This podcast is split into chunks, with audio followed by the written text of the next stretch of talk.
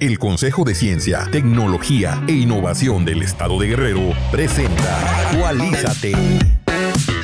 Esto es Actualízate. Esto es Actualízate. Ciencia, tecnología y algo más. Hola, hola, buenas tardes a todos los que nos escuchan.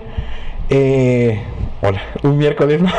me quedé, me quedé trabado, amigos, me quedé, me bugué, me bugué un poco.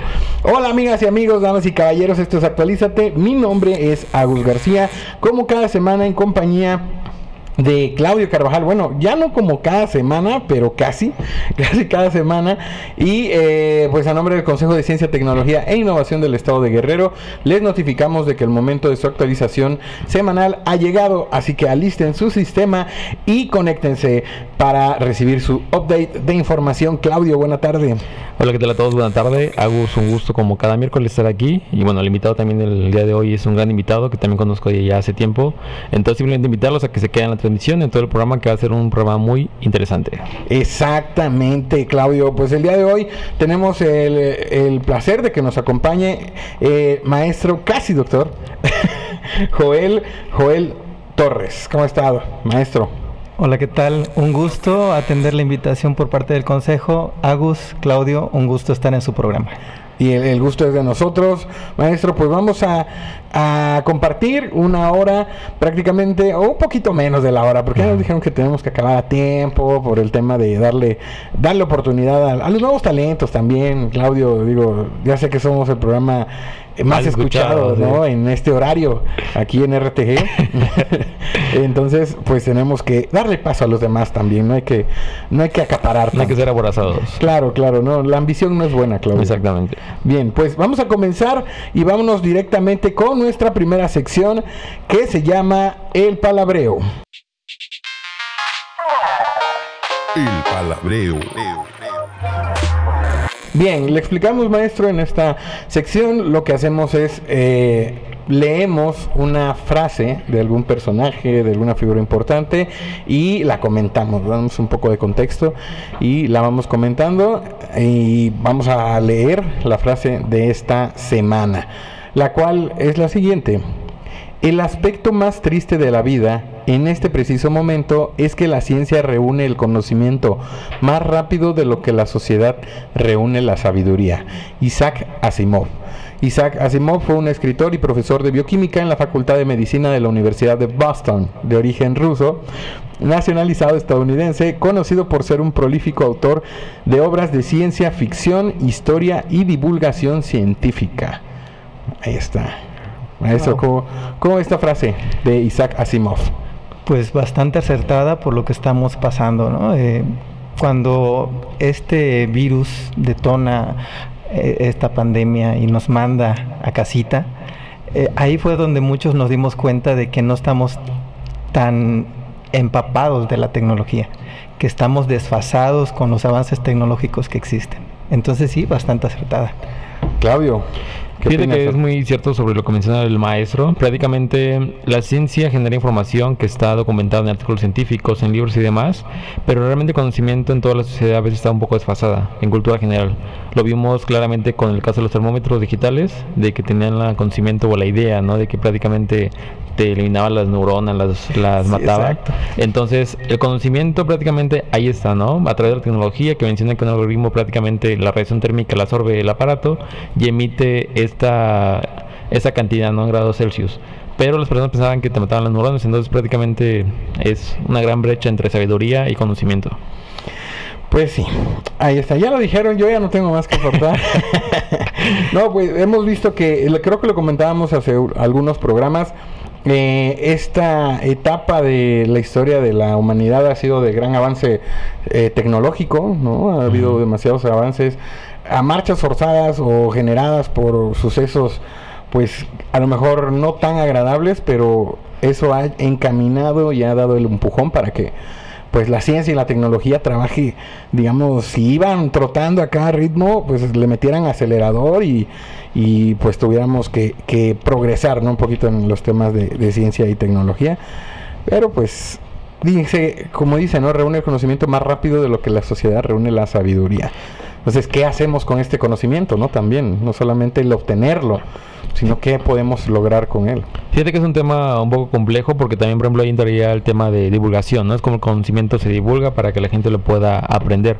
Que prácticamente es la intención del programa, que como dices tú algún programa, no sé si lo estamos cumpliendo, pero la intención está, ¿no? De prácticamente divulgar conocimiento, prácticamente de palpar un poquito sobre varias áreas, ¿no? Del conocimiento como tal. Y eso se ha visto reflejado también en el medio ambiente, maestro, ¿no? Cuando prácticamente hablamos del calentamiento global, mucha gente piensa que no es cierto, como que no tienen todavía el conocimiento de decir, ¿sabes qué? Si está pasando algo en el mundo. Y más que actuar nosotros también tener como la conciencia, ¿no? De exigir a las empresas que no tengan como tanto esas acciones que van en contra del medio ambiente. Sí, claro. Y bueno, también hay, hay otro tema importante que es esta parte de estar en el confort de, nuestra casa, de nuestra eh, ignorancia, a pesar de que tenemos gran cantidad de información que nos rodea, realmente no somos muy buenos para poder discernir la información que realmente es importante. Y nos quedamos con ciertas ideas que le abonan más a, este estado de confort que tenemos y nos limita en, lo que podemos lograr hacer. Eh, es bastante interesante lo que dices, Claudio. Sí, la, la tan famosa zona de confort ¿no? en la que llegamos a caer muchas de las personas y y que también nos impide el aprendizaje. ¿no? La zona de confort, el mantenerse en la zona de confort es algo que ya conoces, es algo que, que no, no le puedes, no puedes temer, pues, porque pues ya sabes que hay. Y te acostumbras y se vuelve una rutina y, y, ya no vas más allá. El detalle es ahí entrar a la zona de, le llaman zona de pánico, ¿no? Cuando vas a descubrir algo nuevo, vas a vivir una experiencia nueva, ¿cómo va a ir? ¿Qué va a Cuando te cambian el escenario. Sí, claro, donde te da un giro. Y uno de los grandes retos es eh, enfrentarse al desconocimiento, porque cuando no lo sabes, no lo conoces, eh, te aferras a tus ideas, a tus principios, a tus tradiciones, quizá también, a tus religiones.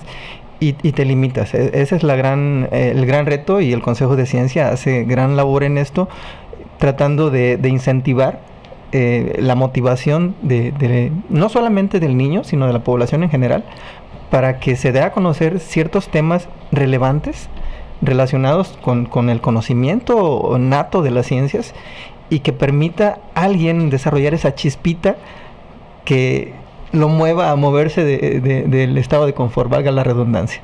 Exacto, ahí está. A mí me gustaría cerrar esa parte, bueno, con mi participación, con una frase que dice... No, como usted quiera.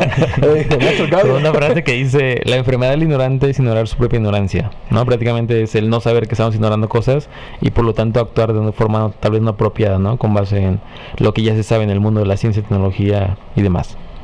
Ahí está, pues con esto cerramos, con esto concluimos el programa. Gracias, maestro Claudio, por, Nada, un gusto como siempre. cerrar. Igual nos vemos la próxima semana en eso que actualízate. Bien, eh, pues la verdad, muy una frase que nos deja mucho, mucho más para, para poder comentar. Digo, ahorita nada más la tocamos de manera muy superficial, pero hay muchísimo ¿no? detrás de, de toda de todo este este tema. Pues vamos a continuar con este programa y vamos con nuestra siguiente sección porque si no el tiempo se nos va muy rápido y no aprovechamos todo el contenido que tenemos aquí en este super programa Actualízate y pues comenzamos con nuestra siguiente sección. Claudio, ¿cómo ves? Sí, me parece, me parece apropiado. Bien, entonces vamos Autorizado. Ah, bueno, ya, ya nos dieron el visto bueno. Vamos con nuestra siguiente sección que se llama ¿Qué qué? ¿Qué, qué? ¿Qué, está pasando el día de hoy? escucharon ruidos ahí raros. Nos van a abducir en estos momentos. Eh, bueno, en la sección de qué qué, maestro, en esta sección lo que hacemos es damos un dato interesante, un dato curioso acerca de la naturaleza, de la ciencia y lo comentamos, ¿no? El por qué pasa esto y a ver qué nos... Y sí, ya lo habíamos escuchado también nosotros. Así que vamos a ver el dato de esta semana en que qué, el cual es los músculos de tus ojos y de mis ojos y de los ojos de todos, no nada más de los tuyos que estás escuchando, hacen más ejercicio que las piernas. Ah, caray. Ah, carambolas. A ver, ¿usted sabía eso, maestro? Sabía que existe eh, gran movilidad de músculos en los ojos, pero no en esa comparación. Pues todo el tiempo estamos caminando Sí. Y, y no me imaginé que eh, los ojos de los músculos sean tan, tan así. Bueno, a mí me hace falta caminar un poco, ¿no? Eso está muy claro. Me hace falta caminar más, pero, pero sí, mis ojos sí, sí es, tengo unos ojos fuertecitos. Exactamente. ¿Y tú, Claudio, a ver, ya conocías el dato? Yo lo que sabía es que el músculo más fuerte que tenemos es el de la mandíbula, obviamente porque masticamos mucho, ¿no? Entonces tiene como lógica un poco pensar que los ojos al momento que parpadeamos, movemos y demás, los ejercitan, ¿no? Son unos buenos ojos. Imagínate hacer pesas con tus ojos, ¿no? Hay unos pesitos para los ojos, me imagino los ojitos. Así. ¡Ah! Bien, pues el porqué de este dato. Los músculos de nuestros ojos se mueven mucho más de lo que imaginas, aproximadamente 100 mil veces al día. Así. Wow. Bueno, o sea, el tema del parpadeo, pues ahí está, sobre todo los que son coquetos. Claudio, este, no, no, me refiero que tú, tú sabes pues del, del Sí, tema, sí, ¿no? Sí, sí, sí, de, este, esta Conozco parte. gente. Cono- conozco, conocemos gente que eh, 100 mil veces al día. Wow.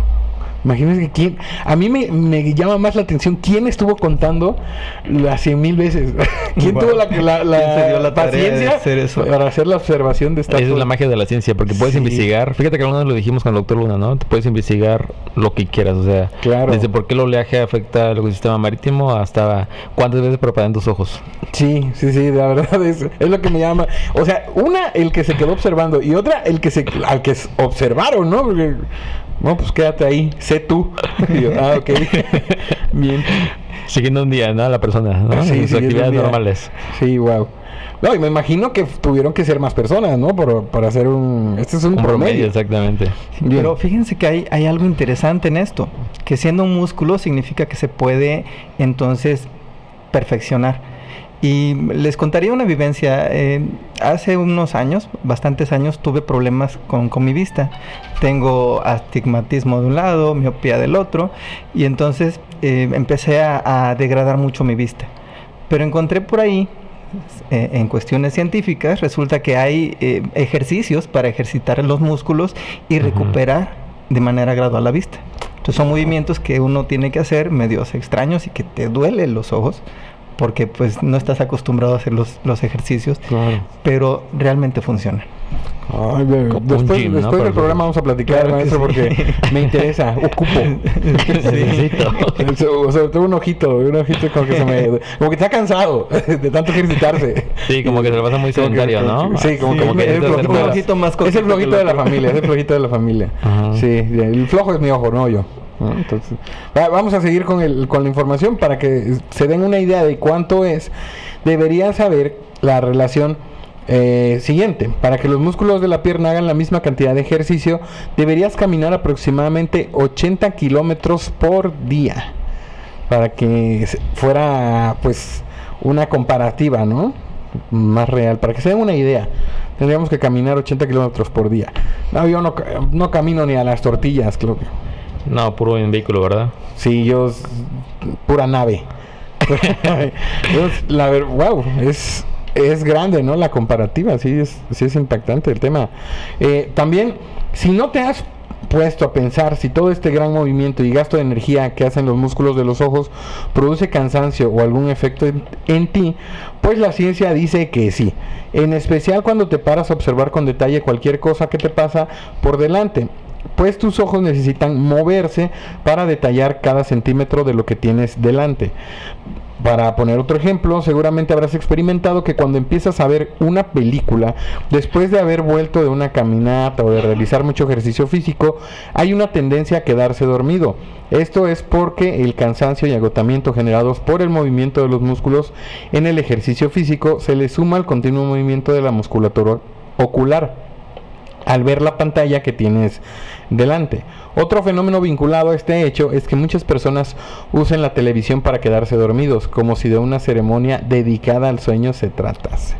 Fíjate que es cierto, ¿no? Muchas veces Ah. he escuchado a personas que dicen, bueno, prende la televisión para que... Para dormir, ¿no? Para Para quedarse dormir, dormido. exactamente. Sí, porque precisamente te cansa la vista y como que te da ya sueño, ¿no? Pero sería una práctica negativa, ¿no? O... Pues en teoría no tienes que ver luz en la noche, ¿no? Sobre todo la luz azul, que es la del celular, dispositivos electrónicos. Pero bueno, es como dicen ahí, ya es como una... Es una forma que tienen ya muy pactada de hacer las cosas, ¿no? Es como si no veo la televisión prendida, no me puedo dormir. ¿no? Entonces, es como una costumbre, una tradición ya que tienen Sí, muchas personas. sí. Yo no, pero digo, Pero muchas personas. Pero muchas personas, sí, que no soy eh, yo, claro que no. exactamente. Y programas como estos están buenos para poder motivar y decir, bueno, vamos a, a leer un libro en vez de, de estar viendo una pantalla. Exactamente, también te puedes la vista. menor ¿no? desgaste visual y representa el mismo cansancio, ¿no? Muy bien. A mí me sucedía mucho cuando me dedicaba a la lectura.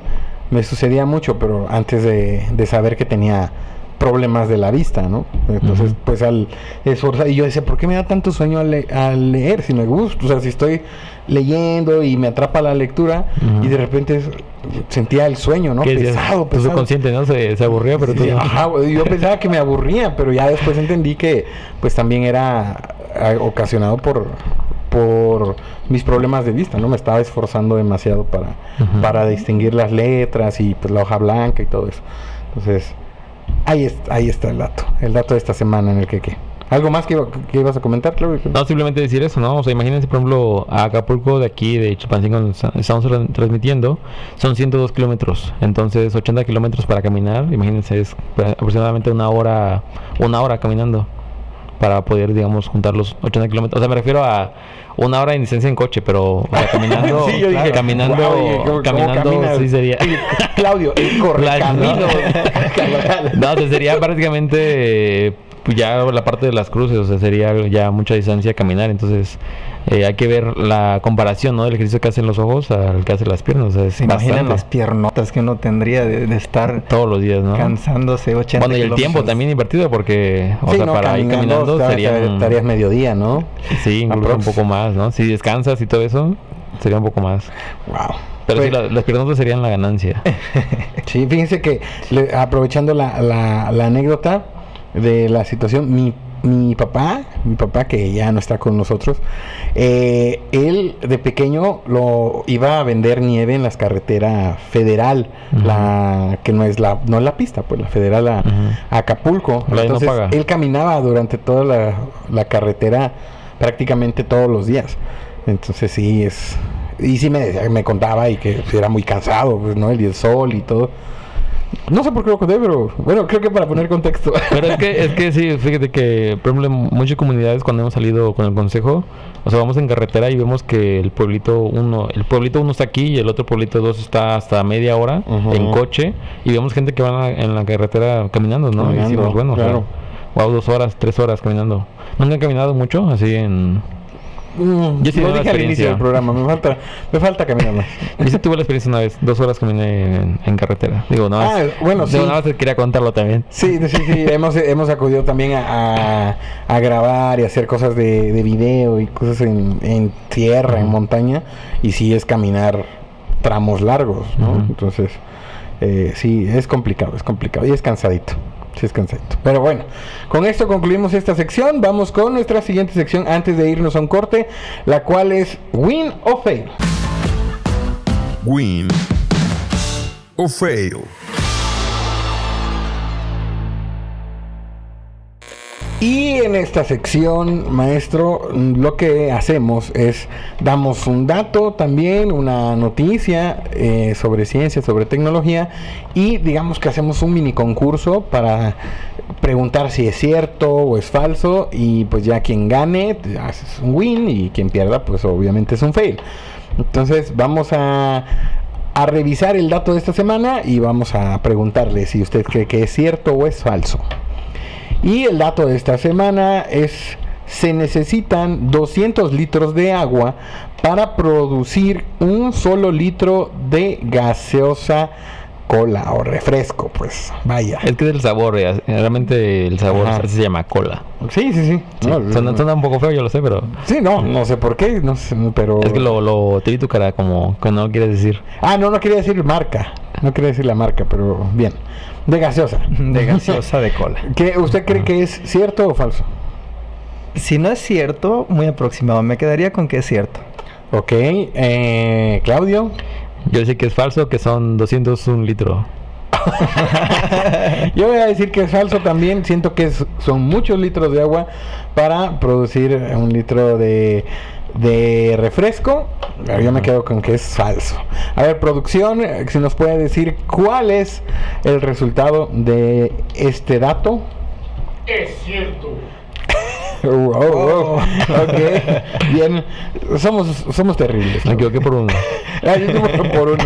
No, yo la verdad pensé que era demasiado, demasiados litros de agua como para, para hacer un, un litro de refresco. Pero a ver, coméntanos, Claudio, ¿por qué es, es cierto? Los refrescos de cola, como bien mencionamos, que no es la marca, sino es el sabor, son una bebida que gusta a muchísimas personas y que según sus anuncios representa la felicidad. Sin embargo, resulta muy importante conocer cómo su producción está relacionada con el medio ambiente.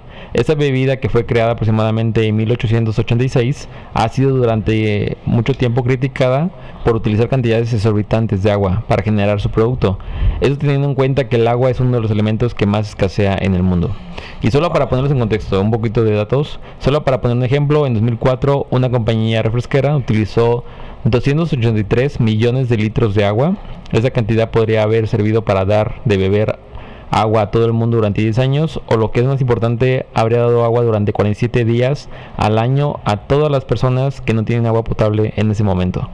Entonces es un dato Wow. bastante crudo. Cosas. Y terrible, ¿no? Sí, Digo, exactamente. creo- Crudo en el hecho de que, wow, o sea, te cae como el dato bastante, ¿no? Directo y dices, ¿qué está pasando, no? Cuando consumes un refresco de cola, es como prácticamente viendo todo lo que está pasando detrás de, ¿no? Lo que estás dejando agua sin a las otras personas. También hay que mencionar que la producción de refrescos tiene un impacto ambiental muy alto. Una compañía refresquera reveló en un informe que se necesitan 35.4 litros de agua para producir solo medio litro de su refresco. Es decir, que para producir un litro completo se necesitarían más de 70 litros de agua. Pero el informe precisa que en toda esa cantidad 28 litros se usan para cultivar el endulzante, 7 litros para fabricar la botella de plástico y solo 0.4 litros se utilizan en la producción de la gaseosa en sí. Sin embargo, tengo que aclarar que esto fue en teoría mentira porque Jason Clay, que es director ejecutivo del Fondo Mundial para la Naturaleza, afirmó una cifra muy distinta. Según la autoridad ambientalista, por cada litro de refresco, el azúcar que contiene necesita entre 175 a 200 litros de agua, una cantidad muy superior a lo que afirma la compañía de gaseosas. Tremendo. Entonces, cuando se toman un refresco, están tomando realmente, bueno, si es de un litro, ¿no? 201 litro de agua prácticamente, Sí, teoría. guau, y no, lo importante también del, del reciclaje, ¿no? Porque menciona ahí para la producción de las botellas que contienen este refresco. Y me imagino que para el tema de las botellas que estamos ahorita consumiendo de agua, eh, de los jugos en general, pues la- el uso del agua en, en la producción de, de estos pues, también es importante, ¿no? Sí. Es relevante. El impacto ambiental que representa, como dices Claudio, ¿no? Y, y apenas eh, tenemos un ejemplo que es esta eh, socavón en, en Puebla, cuando uno empieza a jalar el hilito y empieza a, a investigar cuáles son las causas de este socavón, resulta que es por una extracción excesiva de los mantos Exactamente. y está por ahí una empresa eh, embotelladora de, de cosas de esas involucrada, ¿no? Entonces hubo paros, hubo este marchas, tomaron algunas instalaciones y resulta que ya los mantos freáticos empiezan a volver a su a su normalidad. O sea que debilitan el suelo. Sí, es que bueno, en, en teoría toda la corteza terrestre tiene una estructura que tiene que estar conformada en teoría también con parte por agua y obviamente al estar digamos reseca es lo que provoca que Digo haya que se desmorona, pues, Sí, Claro. Se quedan cavernas abajo y todo empieza a colapsarse, ¿no? Wow. Bueno, no, no es por, por mencionar un poquito sobre las compañías, pero algunas de ellas se han comprometido y se han devuelto un poco del, del agua a través de campañas, de acciones, pero bueno, aún así hay que tener en cuenta que están reparando un daño que siguen provocando, ¿no? Prácticamente no va a haber un punto cero en el cual todo el daño esté reparado y pues bueno, ya hay secuelas, ¿no? Como lo que mencionaba el maestro de, del socavón y demás. Sí, por más que parches tu llanta algún día va a explotar. Exactamente. Sí, no, no, eso es...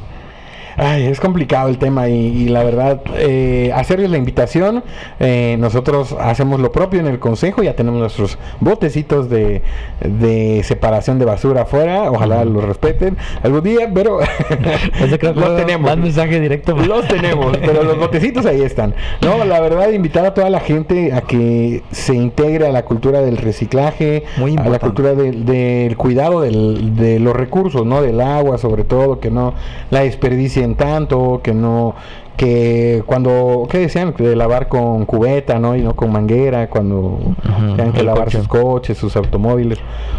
que etcétera. tengo que mencionar es, es muy cierto lo que dice Agus, ¿no? Son recomendaciones, pero en sí se ha demostrado, ¿no? Científicamente que el, digamos, el principal afectador, ¿no? Del medio ambiente en realidad no, es uno. Por ejemplo, tú en tu casa no dirás, bueno, me estoy, me estoy lavando mi coche con, con cubeta. Sí ayuda, digamos, pero en menor cantidad. Realmente las empresas son las que tienen que crear acciones porque son las que están haciendo efectos grandes, ¿no? Masivos en contra del medio ambiente.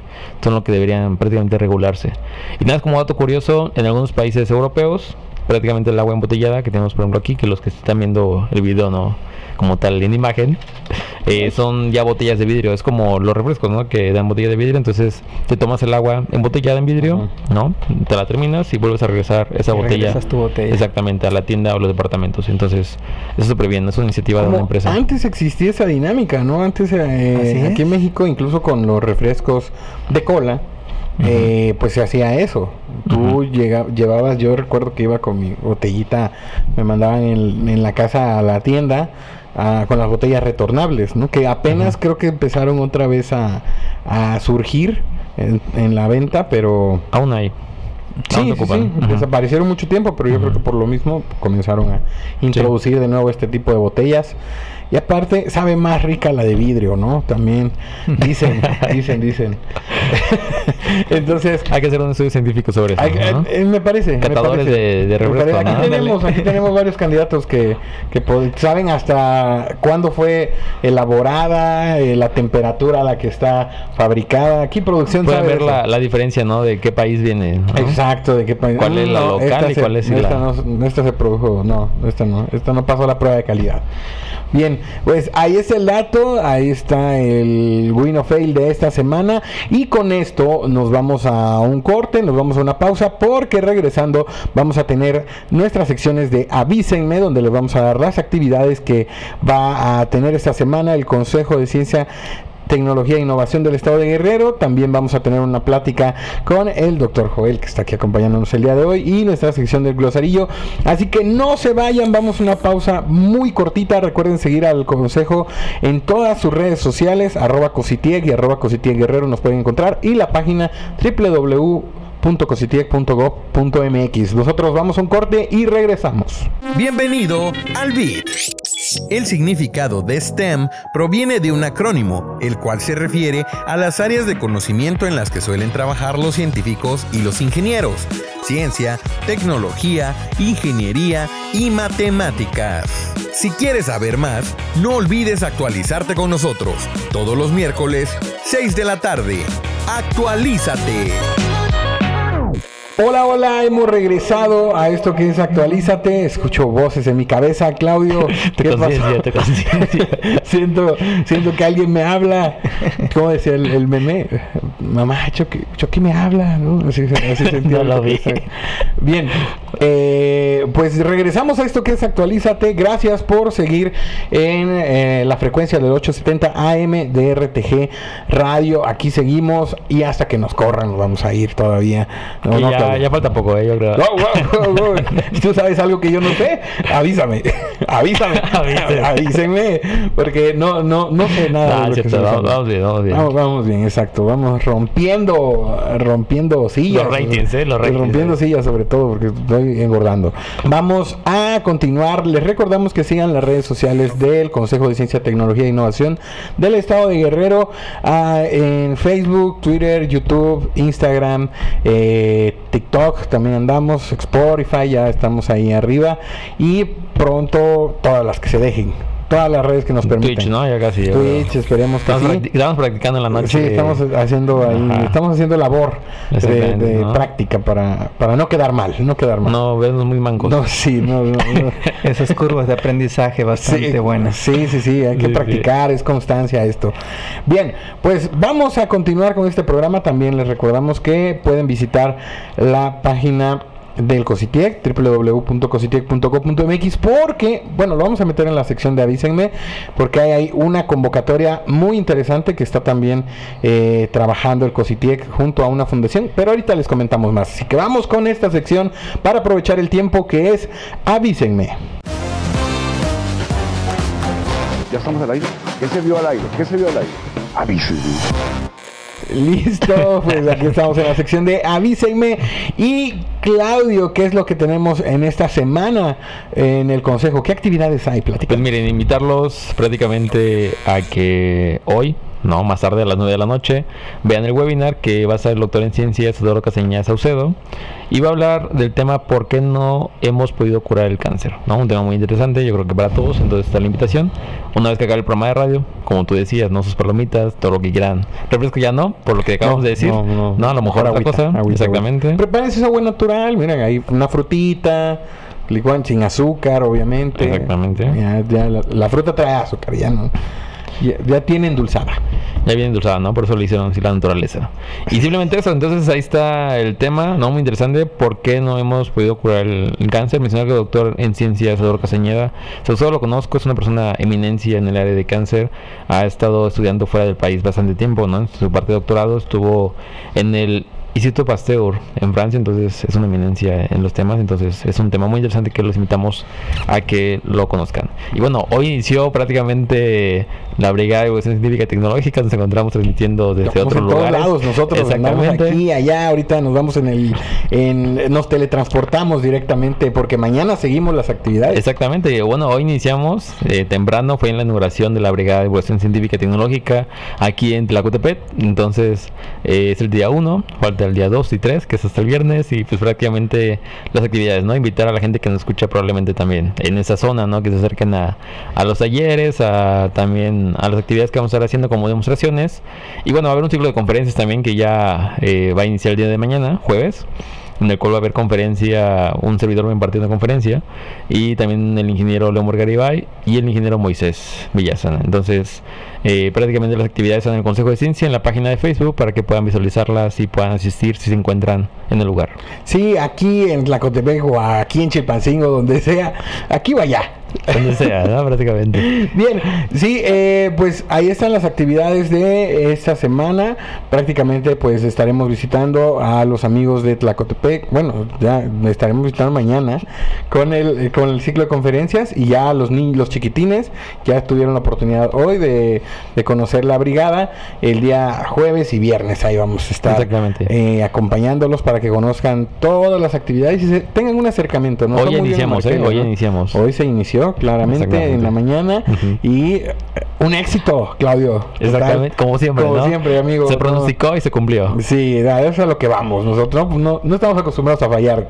Exactamente, muy bien. Eh, pues también comentarles que hay una convocatoria en la página del Consejo de Ciencia y Tecnología en www.cositiec.gov.mx hay una convocatoria de una beca, bueno, unas becas que está trabajando el COSITIEC en conjunto con Fundación Beca, donde ustedes pueden iniciar sus estudios de nivel superior o posgrados, etcétera, diplomados en el extranjero. Esta oportunidad, la verdad, está muy buena. Así que entren también a la página de Facebook del Consejo. Ahí está la información sobre qué tienen que hacer, dónde tienen que entrar para poder ver la- todas las opciones, la lista de opciones.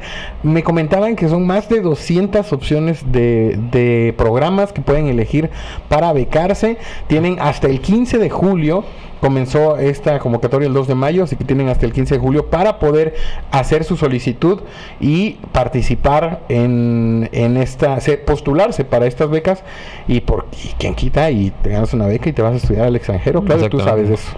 Fíjate que mencionan simplemente que hay muchas oportunidades, o sea, las becas abundan en este mundo, simplemente hay que saber buscarlas, ¿no? En internet y bueno, aquí está ya prácticamente servido en plato, ¿no? En charola de oro la convocatoria, simplemente hay que aplicar y bueno, una excelente beca, ¿no? Que te da la posibilidad de poder seguir estudiando tanto el grado como tanto el posgrado, ¿no? Entonces, Yo ya anduve invitarlos. Claudio, ya, ya ahí unas que me interesan y eh, algunas incluso Yo son también lo voy a hacer, ¿eh? en Fíjate que línea. había pensado. Sí, sí, sí, sí. Podemos estudiar en línea, ¿no? Igual, igual que presentar nada más.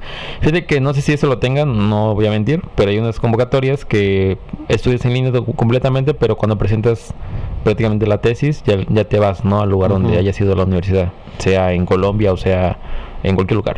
¿Pero ¿Por qué Colombia, Claudio? ¿Qué, qué recuerdos tienes de Colombia? Eh, muy bonita la Universidad Nacional de Colombia. Es, Ok. es eh, los profesores muy, muy, mm, con buena vibra. Sin palabras, sin palabras, sin palabras. Bien, Exactamente. pues ahí están las actividades de esta semana y la convocatoria en la que pueden participar. Los invitamos a que estén al pendiente de todas las actividades ahí en las redes sociales del COSITIEG y en la página oficial también. Ahí pueden encontrar toda esa información. Y con esto terminamos los avisos de esta semana. Y vámonos con la siguiente sección que ah, ahora sí viene lo chido. Lo fuerte, ¿no? Lo fuerte del programa. Bien, pues vámonos con esta sección encuentro cercano de cualquier tipo. Encuentro cercano. Ah, de cualquier tipo. Ay, el día de hoy está muy divertidogro este programa. Nos reímos de la nada, Claudia. Las, las voces de la cabeza. Perdón, perdón, perdón. no, pasa nada. Pues estamos eh, el día de hoy con el maestro Joel. Joel, platíquenos un poquito. ah, bueno, primero que nada, bienvenido. Que eh, Muchas gracias por la que esté con nosotros. Pla- Platicando aquí, cotorreando un ratito, ya se dio cuenta de, de cómo está el asunto. Sí, bastante agradable. Se la pasa uno muy bien. Qué bueno, qué bueno, qué- qué- la verdad qué bueno. Nos relaja mucho eso, porque sí, ya luego hay unos momentos de tensión. Esos comentarios son ¿no? buenos para, para la radio, ¿no?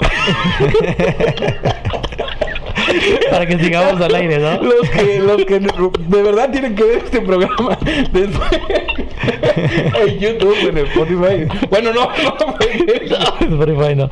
Bueno, pero lo que iba es que esos comentarios son buenos para que la casa radiodifusora nos diga, sigan, ¿no? Sí. Ay, eh, discúlpeme, me dio, me dio algo.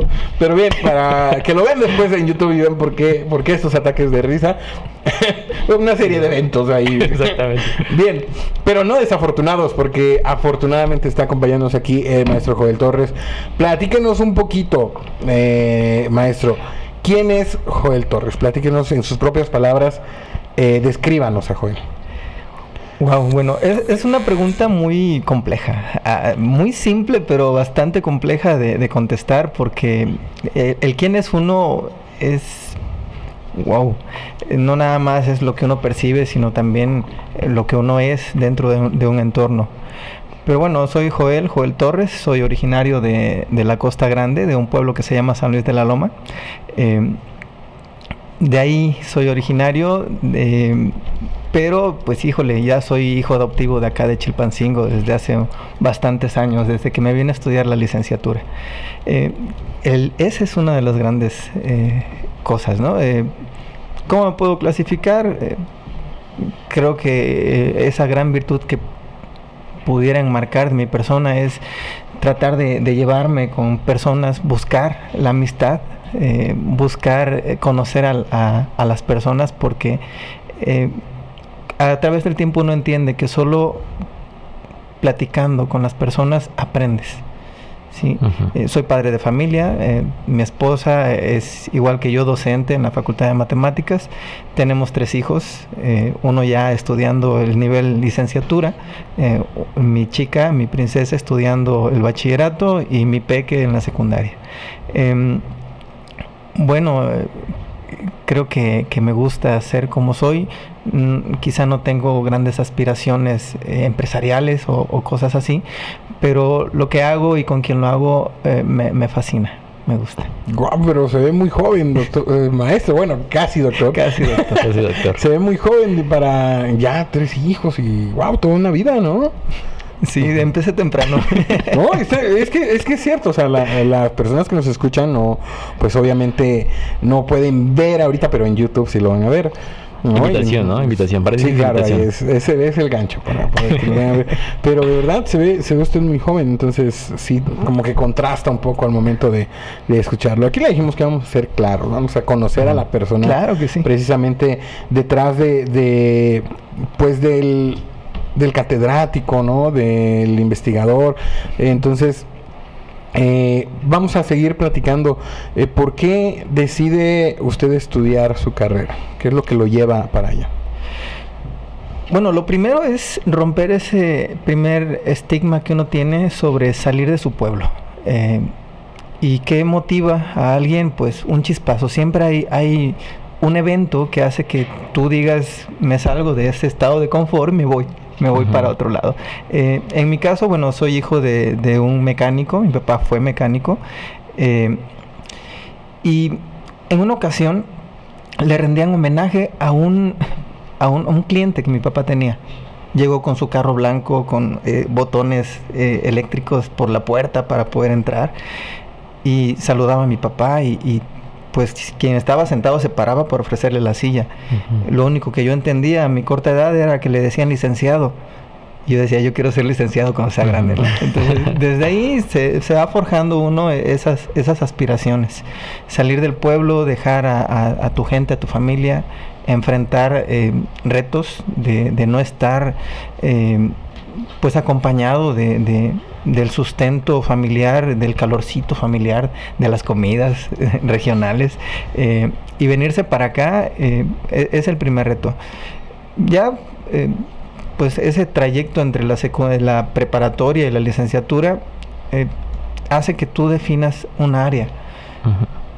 Igual que a todos nos pasa siempre la incertidumbre de qué sería bueno, qué es lo que más me gusta. Preguntas con tus maestros y algunos te sugieren algunas cosas, otros eh, respecto a sus propios gustos te contestan también, unos respecto a, a las habilidades que te ven. Algunos me dijeron, pues no se te dificultan las matemáticas y pues me vine a matemáticas. ¿sí? Y ahí fue donde, donde empezó todo el, el Via Crucis, porque llegas a la facultad de matemáticas y te das cuenta que sabes poco. sabes muy poco de matemáticas, todo lo que debiste haber acumulado desde primaria, secundaria, bachillerato, y aquí te das de topes porque resulta que a veces ni las tablas de multiplicar te las sabes de memoria, ¿no? De, de Las mí no maestro. De, de mí no me hablando, ¿eh? Eso, Sí. Y algún día Pero me bueno, las aprenderé. eh, Eso, yo creo que esa es la, la parte más, eh, más eh, importante de decir por qué matemáticas. Bueno, por seguir una aspiración, tratar de seguir un, un sueño de, de sentirme licenciado, pero ya cuando sales como licenciado te das cuenta que, eh, y más ahora, que estás en pañales todavía Exactamente. sales con un grado de licenciatura y te dicen experiencia, te dicen eh, a ver qué, qué sabes hacer, qué esto, qué el otro. Y te das de topes porque dices, bueno, durante la carrera yo debía haber hecho tantas cosas para poder obtener una experiencia. Y, y bueno, eh, en mi caso quizá no fue tan cruel la vida. Eh, ahí mismo en la Facultad de Matemáticas y un poquito antes de que terminara la licenciatura, me invitaron a, a apoyar a un docente que se había ido a estudiar un, un- un posgrado y este y empecé a cubrir a- algunas algunos contenidos y ya cuando terminé la carrera pues yo ya estaba más perfilado ahí. Con Claro. algunos sinsabores que tuve que pasar por por adelantarme a ese proceso del, del matrimonio eh, pero este felizmente quedé ahí mismo en, en esa institución donde estudié mi carrera en la facultad de matemáticas No, pues No. circunstancias de vida, ¿no? Una historia muy interesante porque es como contar lo que vives, ¿no? Cuando sales de tu zona de confort, que es lo que hablaba anteriormente, ¿no? Salir de esa parte de familia y enfrentarse ya a una vida completamente diferente, ¿no? No estar, estar lejos de la familia y pues obviamente uno vive muchas cosas, ¿no? En cuestiones de comida, en cuestiones de transporte, en cuestiones de varias cuestiones de amigos. Es muy interesante, ¿no? El, que quería ser licenciado cuando era más, más, más pequeño, más joven, y ahora ya es casi, casi doctor, ¿no? casi, casi doctor, sí, pues la verdad. Y, el tema de, de lo complicado que se vuelve eh, el después de, ¿no? O sea, ya vas a estudiar la carrera, sí, ah, sí, voy a terminar mi carrera y todo eso. Ok, y cuando te enfrentas con la realidad, y dices, ¿y ahora qué hago, no? O sea, Sí. ¿para dónde le Llegar al final Eso- del arco iris. Sí, y lo importante de estar en el lugar adecuado eh, y hacer lo que tienes que hacer en el caso de, de, pues algo tenía, algo vieron también en, en su potencial, porque para ofrecer el tema de cubrir y de poder este estar cubriendo esa parte era porque notaban algo, algo de en su capa- en sus capacidades, ¿no? Bueno, yo espero que sí. Realmente no sé si haya sido más a- algún otro tema de, de que eh, es- eh, tengo esa característica de ser muy curioso y de tratar de aprender las cosas, un poquito de todo. Eh, Cuando estuvieron haciendo mi casa aprendí muchas cosas sobre carpintería, este, plomería y, y hasta pegar eh, losetas, ¿no? Es- tengo ese, ese grado de adicción a aprender cosas y eh, soy un tanto autónomo en ese sentido. Quizá más por eso que por el otro tema de llevar buenas calificaciones, que bueno, en una facultad de matemáticas es bastante complicado eh, lograrlo y no puedo presumir de ello más que en algunas cuantas materias, ¿no? Pero sí es, es muy complejo. Yo creo que en todos los sentidos estudiar una carrera es, es complejo porque te enfrenta a vivir ciertas etapas de, tu vida, eh, eh, de tu crecimiento como adulto, de tratar de dejar eh, esa, em, ese gusto de ser preparatoriano y ser todo un relajo y de repente enfrentarte a em, que te caiga el 20, que digas, de esto voy a vivir toda mi vida, ¿no? Estoy estudiando esa carrera que me va a permitir llevar el sustento a mi casa, a mi familia. Y, de repente te entran esas incertidumbres donde dices, realmente es lo que quiero, realmente es lo que, lo que yo quiero hacer toda mi vida. Y te hace dudar. Eh, en mi caso, eh, tuvieron que intervenir algunos maestros para decirme, no, pues óyeme, ya, mejor termina, ¿no? Iba por ahí del, del, un poquito más allá de la mitad de la carrera y me entró esa depresión de decir, bueno, ya, ya me enfadé, ya no quiero, ya no quiero. Y un docente me dice, eh, oye, pero pues vas a la mitad de la carrera, es como si tú fueras en un, en un río y vas braceando y llegas a la mitad del río y dices, ya me cansé, mejor me regreso.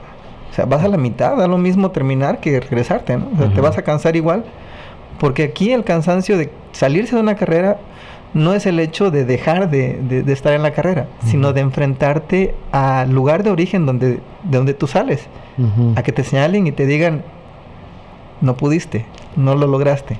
¿sí? Eso es más desgastante quizá que, que hacer ese jaloncito y decir, bueno, voy a lidiar con estas asignaturas, voy a meterme a, estudiar más y a sacar, a sacar la carrera. Wow.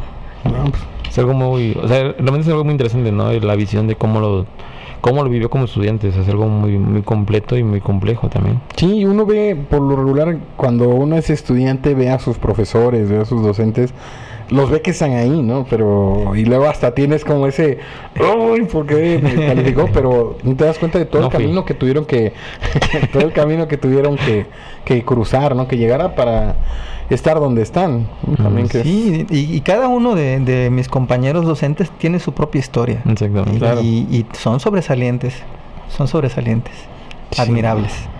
Pues Doctor, bueno, ya casi doctor, pero yo le digo doctor, eh, ¿cuál es su sueño o su meta más grande que se ha planteado lograr próximamente? Uy, em, cuando uno trata de, fijarse metas, em, se vuelven complicadas porque cuando las logras dices, ¿y ahora qué sigue? Em, Exactamente.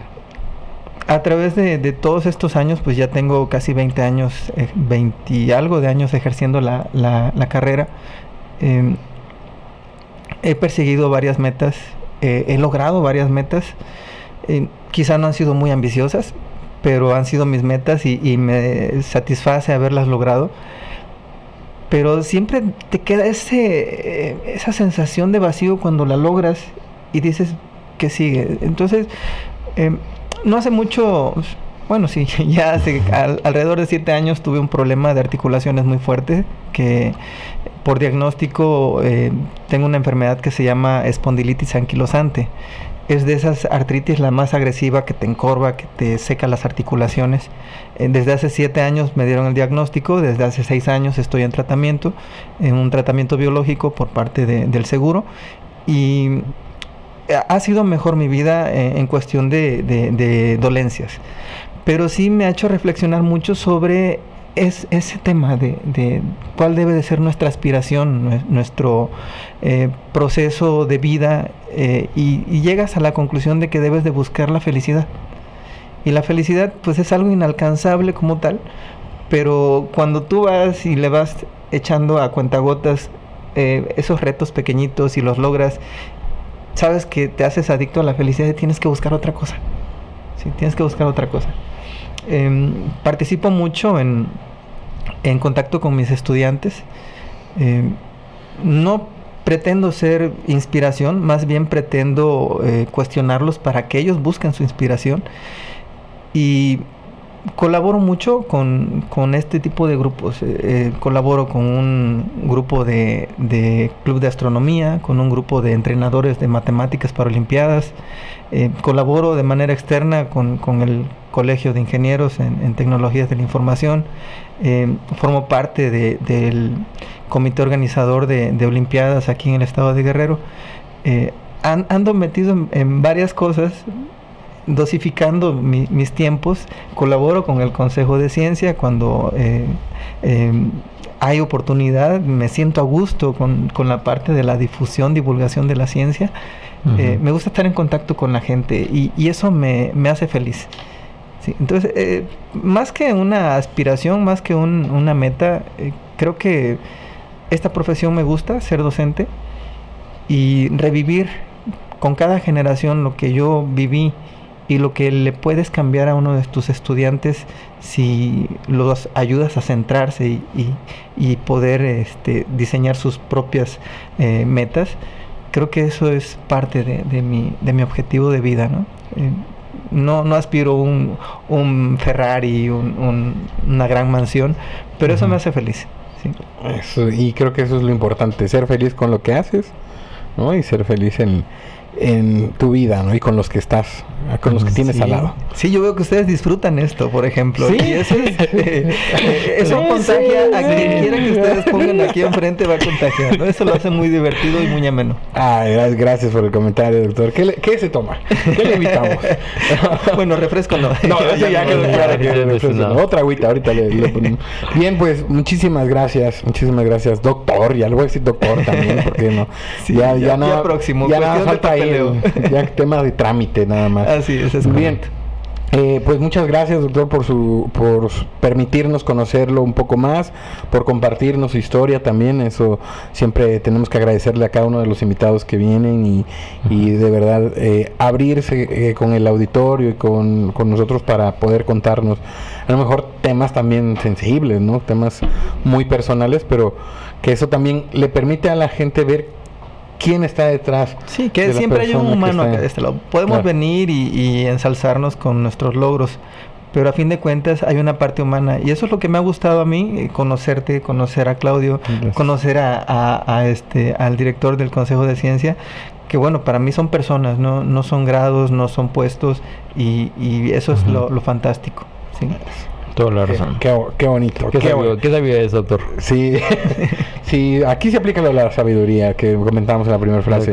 Bien, pues muchas gracias, doctor. Nos, nos vamos todavía, vamos con la última sección de este programa.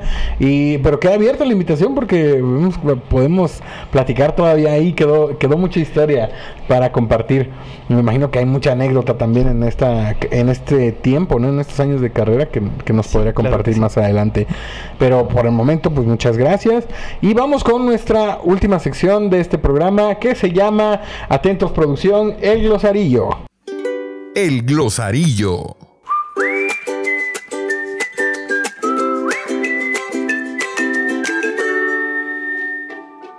Eso, ya no escucho voces, Claudio, ya me estoy aliviando. Ya. El agua, fue el agua. sí, el, el agua sana. El agua sana y es sana, ¿no? Ambas, ambas. Bien, eh, en el glosarillo, doctor, eh, damos una palabra y damos su definición, damos el contexto para poder compartir y haciendo, vamos haciendo un glosario con nuestros espectadores, con nuestros, nuestro auditorio. Y la palabra de la semana es, Claudio. Pandemia. Pandemic.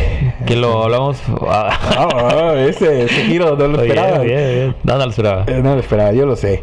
Bien, eh, pues pandemia, según la Organización Mundial de la Salud, es una epidemia que afecta al mundo entero. Es decir, una pandemia se produce cuando una enfermedad infecciosa se propaga en los humanos a lo largo de una área geográfica extensa que puede llegar a afectar a todo el mundo.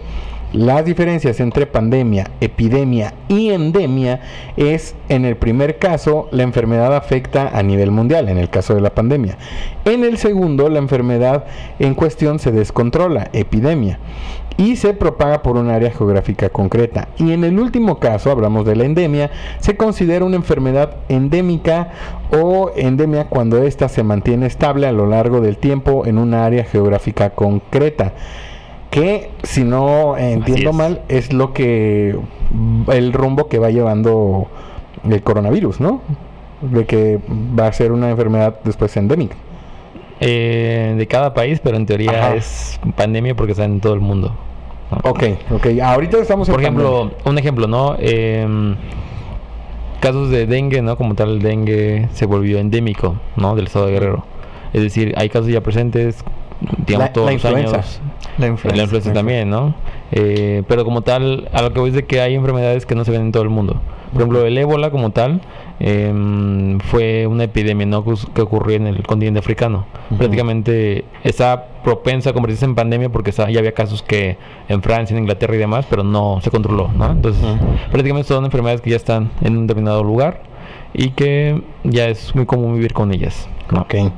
Pues ahí está la definición de pandemia y la diferencia entre pandemia, epidemia y endemia. Exactamente. O sea, para que esté, para que usted esté Para que estén muy bien informado. Claro. Para que sean muy inteligentes. Sí, para que no se vean como yo.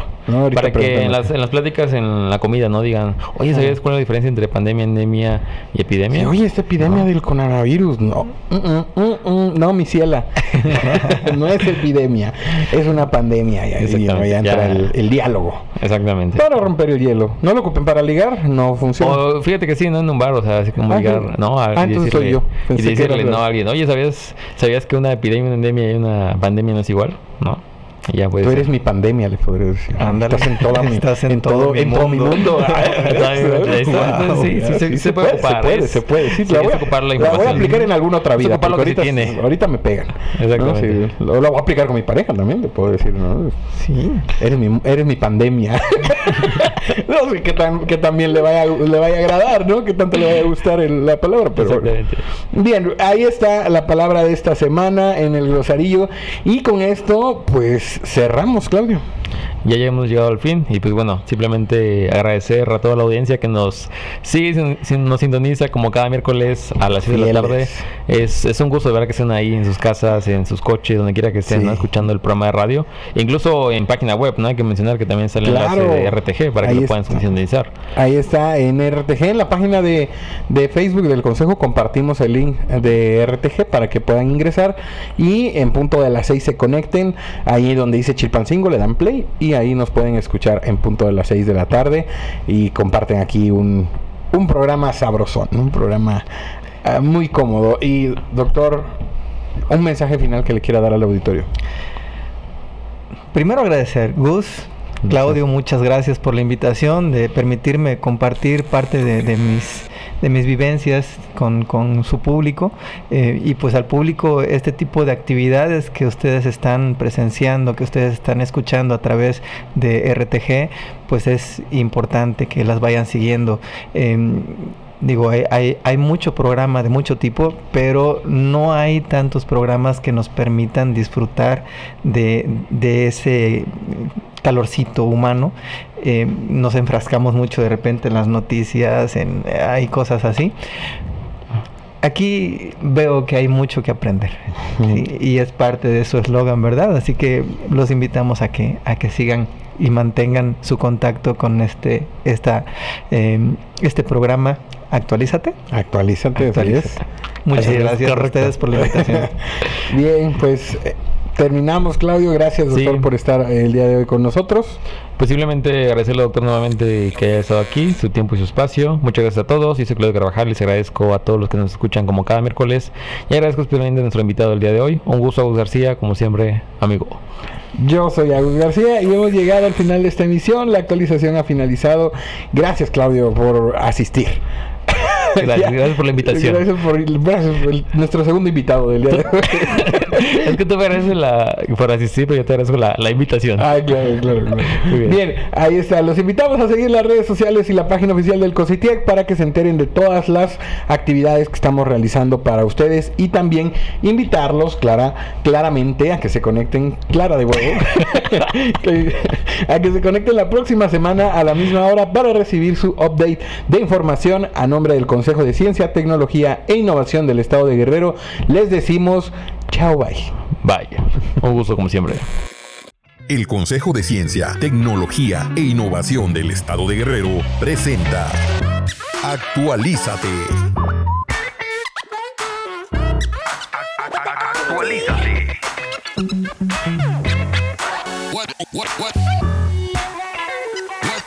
Actualízate.